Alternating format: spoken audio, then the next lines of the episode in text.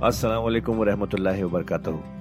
ख्वातीनो हज़रात, आपका कुरान की तफसीर में खैर मकदम है। अल्लाह ताला ने हमारे नबी पाक सल्लल्लाहु अलैहि वसल्लम के ज़रिए एक ऐसी नेमत, एक ऐसी गाइड अता की है, जो हमारी ज़िंदगी को अल्लाह की राह पर चलाने के लिए काफ़ी है। और वो गाइड है कुरान मजीद। हम सब ये तो जानते ही हैं कि कुरान पढ़ना कितना सवाब का काम है, कितनी नेकियाँ मिलती हैं, और हो भी क्यों ना अल्लाह के अपने अल्फाज जो है पर क्या हमने कभी ये रुक कर सोचा कि कुरान को समझ कर पढ़ने की भी ज़रूरत है? इसलिए हब हब आपके लिए लेकर आया है एक ऐसा पॉडकास्ट जो कुरान की तफसीर समझाने में मदद करेगा। इस पॉडकास्ट का नाम है तफसीर कुरान विद डॉक्टर इसरार अहमद। तो आइए हम सब मिलकर डॉक्टर इसरार के ज़रिए की गई इस कुरान की तफसीर को सुने और अल्लाह की राह पर चलने का वादा करें। अलम अल्लाकुम तुम तख्तानून अनफुसकुम अल्लाह के इल्म में है कि तुम अपने आप के साथ खयानत कर रहे थे। एक काम कर रहे थे जो गुनाह नहीं है, लेकिन तुम समझते थे गुनाह है तो अपने आप से खयानत हो गई कि नहीं? असलन वो गुनाह नहीं था, लेकिन तुम्हारे इल्म में नहीं था। लेकिन तुम ये समझते हुए भी कि यह ममनू है, उसका इर्तकाब कर रहे थे। अलम अल्लाह अन्नकुम कुन तुम तख्तारून अनफुसकुम फताब अलैकुम तो अल्लाह ने तुम पर नज़र रहमत फरमाई वह आफा अनकुम और बख्श दिया माफ़ कर दिया जो भी खताएँ हो गई हैं वो सब की सब माफ़ समझो फलाना बाशरू हन्ना अब उनके साथ जो भी ताल्लुक शय है वो कायम करो वह तगू मा कतब अल्लाह लकुम और तलाश करो हासिल करो जो कुछ अल्लाह ने तुम्हारे लिए लिख दिया है क्या लिख दिया एक तो औलाद ताल्लुक जनुशों में और एक सुकून है कि जो अल्लाह ताला ने इसमें रखा है ये तस्कुनू इलेहा। कुरान मजीद में ये अल्फाज आए। एक तस्कीन है, सुकून है। आसाब का तनाव जो है, वो उसके बाद जो है उसके अंदर एक सुकून की कैफियत पैदा हो जाती है। और यही इसमें हिकमत है कि हुजूर अपने हर सफ़र में एक जौजा मोहतरमा को ज़रूर साथ रखते थे। इसलिए कि कायद को, सिपह सादार को किसी वक्त बड़े बड़ी ऐसी, यानी परेशान को सूरत हाल में फैसले करने पड़ते हैं, जज्बात पर दबाव होता है और आसाब पर दबाव होता है, के साथ अगर कोई अहलिया भी मौजूद हो तो उसमें, और उसके बेहतरीन मवाक़ सीरत में आए हैं, वो फिर किसी वक्त में बयान करूँगा। वब तगु मा का तबल्लाह लकुम व कुलू वशरबू हत्ता तबैन लकुम खैतुल अबयद मिनल खैतुल असवल मिनल फज और खाओ और पियो यहाँ तक के वाजे हो जाए तुम्हारे लिए सफ़ेद धारी फजर की सियाधारी से। यानी पौ फटने के लिए इस्तारा है कि जब सफेदा नुमाया होता है एक लकीर की तरह पौ फट गई। उस वक्त तक खाने पीने की छूट है। शहरी जो है, आप कर सकते हैं, बल्कि कुलू वशरबू, खाओ और पियो। और इसकी हदीस में ताकीद आई है। और यह भी फरमाया, हमारे और यहूद के रोज़े के माबेन, शहरी जो है, वो फ़र्क है तसहरू, फ़ैन नफी सहूर है बरका शहरी ज़रूर किया करो, इसलिए कि शहरी में बरकत है। सुम्मा तिम सियाम लैल, फिर रात तक रोज़े को पूरा करो। अब रात तक में अक्सर फुकाहा के नज़दीक गुरूब आफ्ताब मुराद है। अहले तशैय इससे जरा आगे जाते हैं कि रात का लफ्ज आया है तो जरा और गुरूब आफ्ताब पर चंद मिनट गुजर जाए। लेकिन हमारे अहले सुन्नत के यहाँ गुरूब आफ्ताब जो है, वही गोया के ये इसकी गायत है। वला तुबा शुरू हन्ना वन तुम आकिफून फिल मसाजिद। लेकिन ये रियायत जो तुम्हें दी जा रही है, इसमें एक इस्तना है। जब तुम मोतकिफ हो मस्जिदों में तो फिर अपनी बीवियों से कोई ताल्लुक कायम न करो। वला तुबाशरू हन्ना मत उनसे मुबाशरत करो। वन तुम आकिफून अफिल मसाजिद, जबकि तुम मस्जिदों में एहतिकाफ में हो, आखिरी अशरे में जो एहतिकाफ होता है। तिल का हदूदुल्लाह है फला तकरबूहा, ये अल्लाह की हदूद है, इनके करीब मत जाओ। बात जगह बनाता है, फला तदूहा इन हदूद को अबूर न करो, इनसे तजावुज न करो। तो हराम तो यही शय होगी कि हदूद से तजावुज किया जाए। लेकिन एहतियात इसमें है to keep at a safe distance. जरा दूर रहो। आखिरी हद तक चले जाओगे तो अंदेशा है कि कहीं उस हद को क्रॉस न कर जाओ। फला तकरबूहा। अल्लाह के हदूद से जरा एक सेफ़ डिस्टेंस के ऊपर रहना ज़रूरी है। गजाल का युबैनल्लाह आयात ही लिन्नास, इसी तरह अल्लाह ताला वाजे करता है अपनी निशानियाँ लोगों के लिए लाल लहम या तकून ताकि वो तकवा की रविश इख्तियार कर सके, बच सके। अब वो लिटमस टेस्ट वाली आयत आ गई, तकवा का टेस्ट क्या है? रोजा इसलिए फ़र्ज़ किया कि तकवा पैदा हो जाए। ये सारे अहकाम तुम्हें दिए जा रहे हैं ताकि तुम्हें तकवा पैदा हो जाए। टेस्ट क्या है? तकवा का लिटमस टेस्ट अकले हलाल। ये नहीं है, कोई नेकी नहीं। वला ताकुलू अम्बालकुम बैनकुम बिल बातिल। अपने माल आपस में बातल तरोकों से हड़प न करो। तुदलू बिहा इल हुक्काम। और अपने माल को ज़रिया न बनाओ हुक्काम तक पहुँचने का। लेताकुलू फरीक मिन वालन्ना से बिलिस्म ताकि तुम लोगों के माल को हड़प कर सको, गुनाह के साथ वन तुम तालमून। और तुम इसको जानते बूझते कर रहे हो। जो शख्स इस मैार से तो इससे बाद आ गया, वो है मुतकी ये लिस्ट में टेस्ट है। वरना नमाजों की तादाद, रोजों की तादाद और हराम खाना तो तकवा नहीं। ये मैं हैरान होता हूँ कि अब इस पर कभी गौर नहीं किया है लोगों ने कि ये आयत कहाँ से आ गई दरमियान में। रोज़े के हकाम और उसके बाद किताल के हकाम भी शुरू होंगे, हज के हकाम शुरू होंगे। ये बीच में आयत, वाकया ये है कि जैसे रोज़े की हिकमत का नुकत उरूज क्या है? वैजा सा का इबादी अन्नी फैनी रूह इंसानी में एक तलब पैदा हो जाए तकब अल्लाह की इसी तरह अहकाम सौम में जो जो क्लाइमेक्स है वो ये है। वला ताकुलू अम्बालकुम बैनकुम बाकिर मतुद्दू बिहाइलहुक्काम ले ताकुलू फरीकम मिन अम्बालिन्ना से बिल इसमें वन तुम तालमून।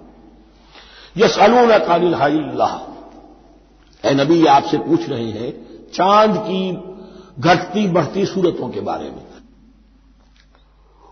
कुल हिया मवाकी तो लिन्नास वल हज।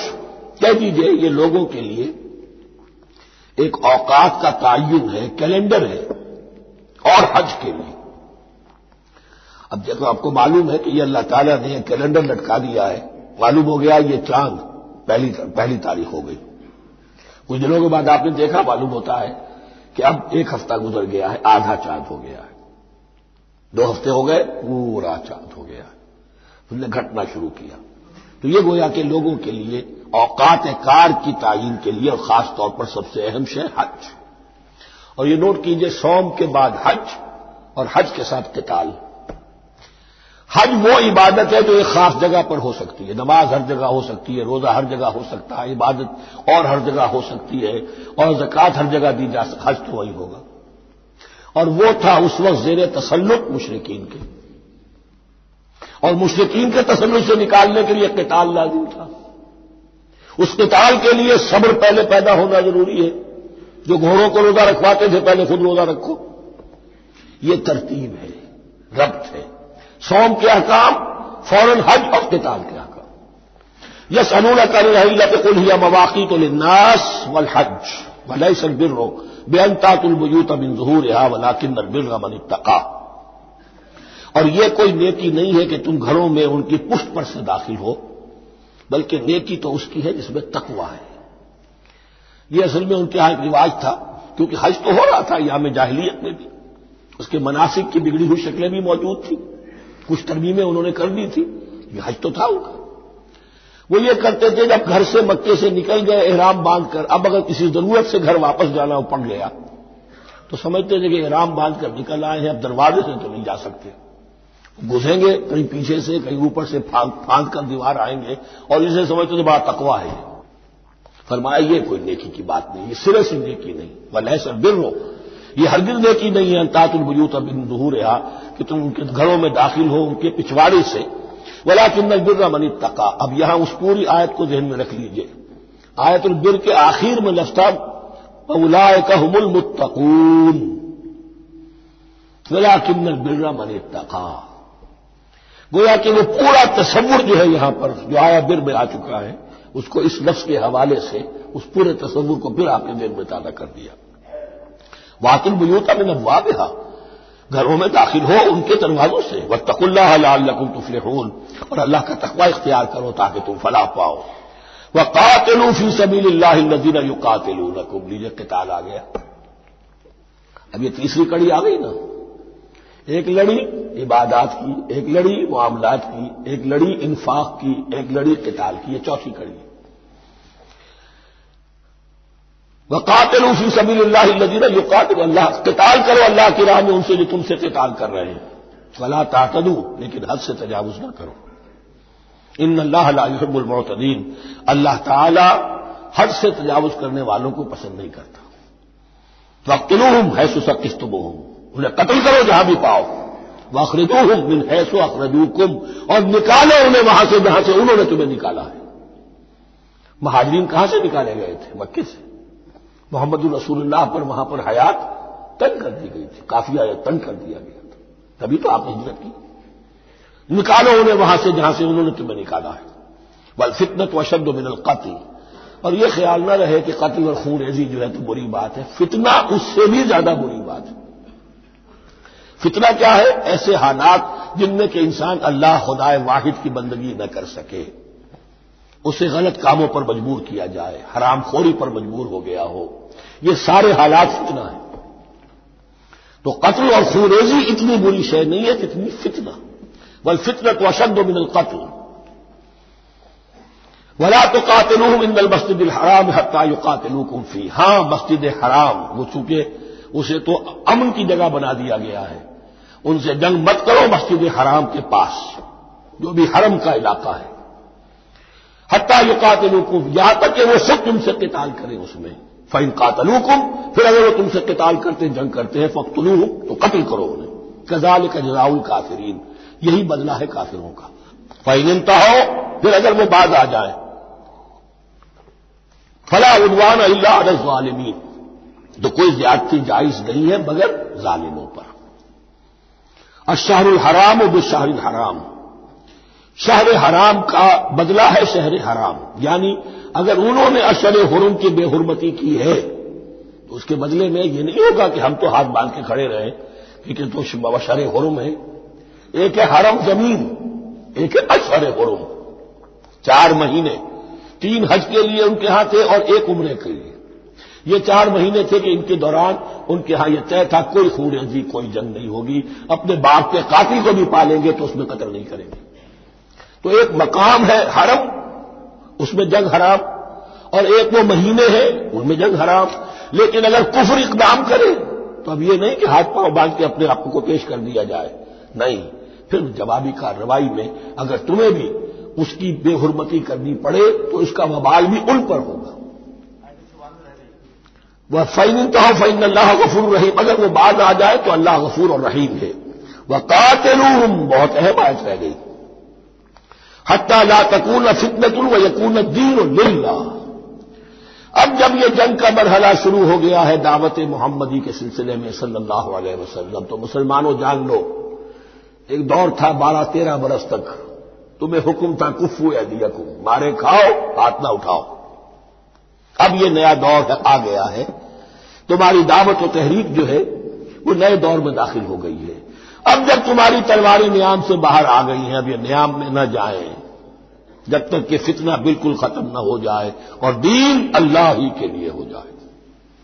अल्लाह का दीन कायम हो जाए। पूरी ज़िंदगी में उसके अहकाम की तनफीज हो रही है। ये आज दोबारा आएगी और ज़्यादा निखरी हुई शान के साथ सूर्य अनफाल में। व कातिलूहम हत्या तकून फितनतुन व यकून दीन कुल्लहू दीन कुल का कुल, जुज नहीं। दीन की बालादस्ती पूरी इंसानी ज़िंदगी पर। इंफरादी भी, इज्तमाही भी। और इज्तमाही के भी सारे पहलू, politico socio economic system, totally वो अल्लाह के अहकाम के ताबे हो। कातिलूम हत्या तकून फितनत यकून दीन फ़ैन इंतहा फला उदवाना आलमीन फिर अगर वो बाज आ जाए, सुलह चाहे तो ठीक है। फिर जालिमों के ऊपर जो है, सिवाय जालिमों के किसी पर ज्यादती जायज़ नहीं।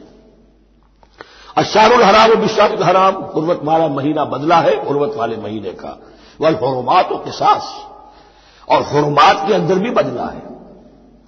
फमन कदा अलैकुम फातदू अलह बिस्ल मातदा अलैकुम। तो जो कोई भी तुम पर ज्यादती करता है, दस दराजी करता है तो तुम भी उसके खिलाफ कार्रवाई करो, इकदाम करो। जैसे कि उसने तुम पर ज्यादती की। वत्तकुल्ला और अल्लाह का तकवा इख्तियार करो, वालमू अल्लाह माल मुत्तकी और ये जान लो कि अल्लाह साथ है मुत्तकियों के। यानी अल्लाह की ताइद नुसरत, उसकी मदद आएगी अहल तकवा की अब देखिए वो तीसरी कड़ी, यहाँ बहुत छोटी सी आई है। खिताल की तरफ़ ज़्यादा बड़ी कड़ी आ गई है, और ये छोटी सी कड़ी आ रही है। किताल के लिए लाजिम है इंफाक भी। जंग कैसे होगी?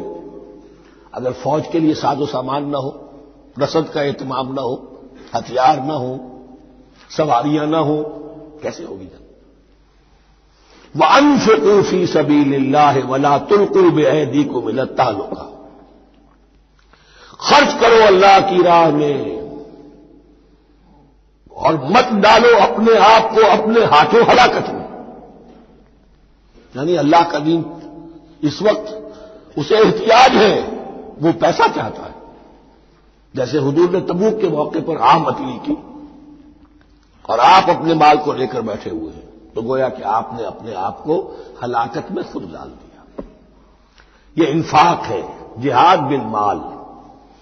वन फ़कूफी सबील्ला वला तुल्कू बेदी को मिल तहलुका वाहसनू इन अल्लाह युहिबुल मोहसिन और एहसान की रविश इख्तियार करो। दीन के अंदर भी खूबसूरती पैदा करो। दीन में बेहतर से बेहतर मकाम हासिल करने की कोशिश करो। हमारा मामला क्या? दुनिया में आगे से आगे और दीन में पीछे से पीछे। दिन में यह देखेंगे, इससे कम पर गुजारा हो सकता हो, कोई और शय हो कि जिसमें इससे कम से भी बात पूरी हो जाए। तीन में यह होगा और दुनिया में आगे से आगे। है जुस्तजू कि खूब से है, खूब तर कहाँ? तो अगर यह जुस्तजू दीन दुनिया में है, उससे बढ़कर दीन में होनी चाहिए। फस्तबिकुल खैरात, नेकियों में एक दूसरे पर बाजी ले जाने की कोशिश करो। वान से ऊफी सबी वला तुल्कू बेहदी को मिला तहलुका वाहसनू और एहसान की रविश इख्तियार करो इन अल्लाह युहिबुल मोहसिन यकीन अल्लाह ताला मोहसिन को उन लोगों को कि जो दर्जा एहसान पर फाइज हो जाए मोहब्बत करता है उन्हें पसंद करता है ये हदीस जिब्राइल अगर जहन में हो तो तीन दर्जे हैं जैसे मैंने आज बताया आपको वह नाहन लहू मुस्लिमून वह नाहन लहू आबेदून वह नाहन लहू मुखलिसून तीन दर्जे दूसरे हैं, इस्लाम, ईमान, एहसान। अखबिरनी अनिल इस्लाम, अखबिरनी अनिल ईमान, अखबिरनी अनिल एहसान। एहसान क्या है? अन ताबुदुल्लाह का अन्न का तराह हो फ़ैलम तकुन तराह हो फ़ैन यराक। ये सारे काम जो दीन के लिए किए जा रहे हों, इबादत है, जिहाद है ताल है। ऐसी कैफियत में, ऐसे इखलास के साथ। गोया कि तुम अपनी आँखों से अल्लाह को देख रहे हो। और अगर तुम अल्लाह को नहीं देख रहे तो कम से कम यह कैफियत तो तुम्हारी हो जाए कि तुम्हें मुस्ताजर रहे कि अल्लाह तुम्हें देख रहा है। ये एहसान है, वाह से आमतौर पर इसका तर्जुमा इस अंदाज में नहीं किया गया इसको अच्छी तरह समझ लीजिए। वैसे ये मजमून खुलकर आएगा सूरह मायदा में। इन अल्लाह यबुल मोहसिन यकीन अल्लाह ताला को पसंद करता है।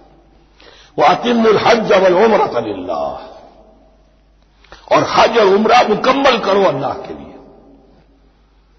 जो उम्रे के लिए ihराम तो बाँध लिया जाएगा मदीने से सात मील बाहर निकल कर ही हज मुकम्मल तो होगा जब तवाफ भी होगा वकूफ अरफा भी होगा सारे उसके जो भी मनासिक अदा किए जाएँगे लेकिन यह कि जो शख्स भी नीयत कर ले हज की या उम्रे की तो फिर उसे मनासिब को मुकम्मल करना चाहिए कोई कमी न रहे फ़ैन और सिर तुम अगर तुम्हें घेर लिया जाए, रोक दिया जाए, जैसे कि सन छह में हो गया, सुलह हुदैबिया करनी पड़ी। मुशरकिन मक्का अड़ गए, नहीं दाखिल होने देंगे। अगर तुम्हारा घेराव हो जाए, फमस्त इसरा मिनल हादी। तो जो भी तुम कुर्बानी पेश कर सको, पेश कर दो। ये दम एहसार कहलाता है कि चूँकि अब हम आगे नहीं जा सकते, यही हमें एहराम खोलना पड़ रहा है। तो दम एहसार ये खून, ये जो जान, जानवर अल्लाह के नाम पर हम दे रहे हैं इसका, इसकी एक तरह का कफारा है।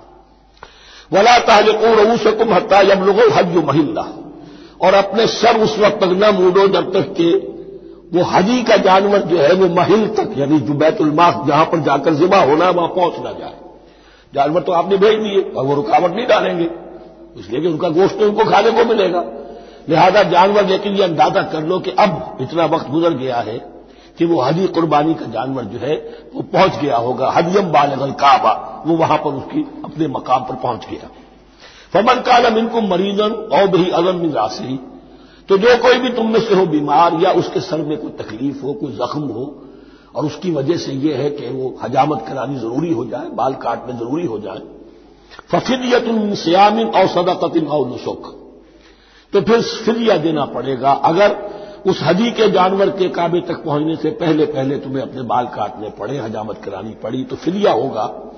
ये जो है दमे जनायत कहलाता है। यानी एक जो कमी रह गई है उसकी तलाशी के लिए। वो श्याम भी है, रोजा। रोज़े तीन दिन के। और सदाकतिन और नुसुख। या फिर यह है कि कोई कुर्बानी है, एक जानवर कुर्बान किया जाए, दमे जनायत इसको कहते हैं।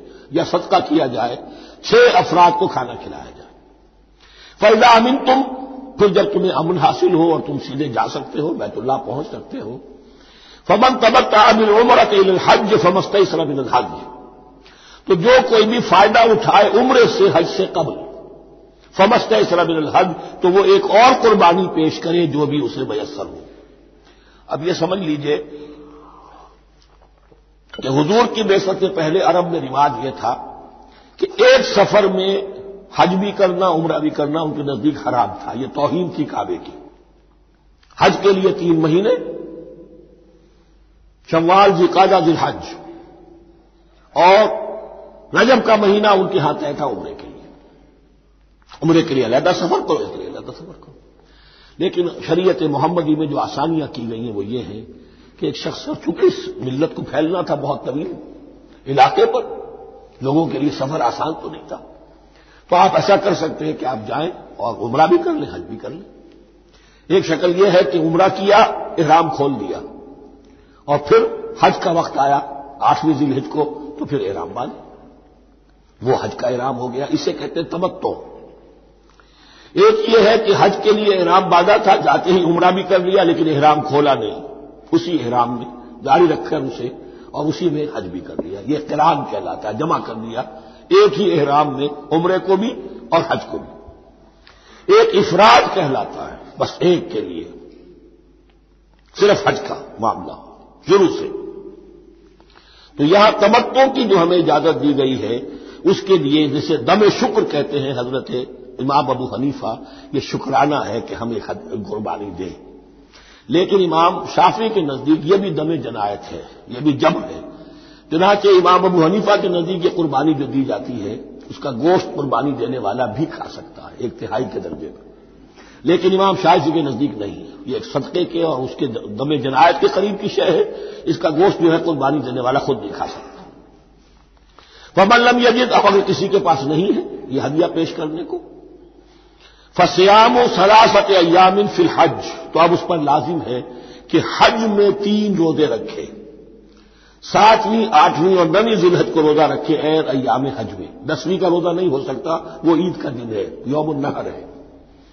बसब आती निगाह रजा तुम और सात रोज़े रखो, जबकि तुम वापस चले जाओ, अपने घरों में जाकर सात रोज़े रखो। तिल का अशर तुम का मिला ये दस रोज़े होंगे मुकम्मल। जाल जालिकल मल्लम यकुन अहलू हाजरिल मस्जिद हराम। लेकिन ये रियायत कि हज और उमरा एक ही सफ़र में कर लिया जाए और एक ही एहराम में कर लिया जाए या दो एहरामों में किया जाए, या ये कि इन दोनों को जमा करने की शक्ल जो एक रियायत है किन के लिए? जालिकल मल्लम यकुल अहलू मस्जिद हराम, जिसके अहलो अयाल मस्जिद हराम के करीब नहीं रहते, दूर से आ रहे तो ज़ाहिर बात है कि उनके लिए रियायत होगी।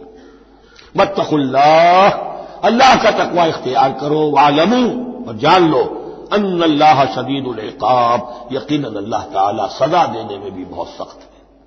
बारक अल्लाह वलकुम फिल कुरान अजीम व नफानी मैयाकुम बिलायात वसदिक हकीम। तो खातिन हजरात, ये था आज का एपिसोड। अभी तफसीर बाकी है। पूरी तफसीर सुनने के लिए अगला एपिसोड सुनना ना भूलें। ज़रूरी है कि हम कुरान को पूरी तरह से अच्छे से लफ्ज ब लफ्ज समझें। इसलिए अगले एपिसोड में आपका इंतज़ार है। सुनते रहिए ये पॉडकास्ट जिसका नाम है तफसीर कुरान विद डॉक्टर इसरार अहमद, सिर्फ़ हब हॉपर पर।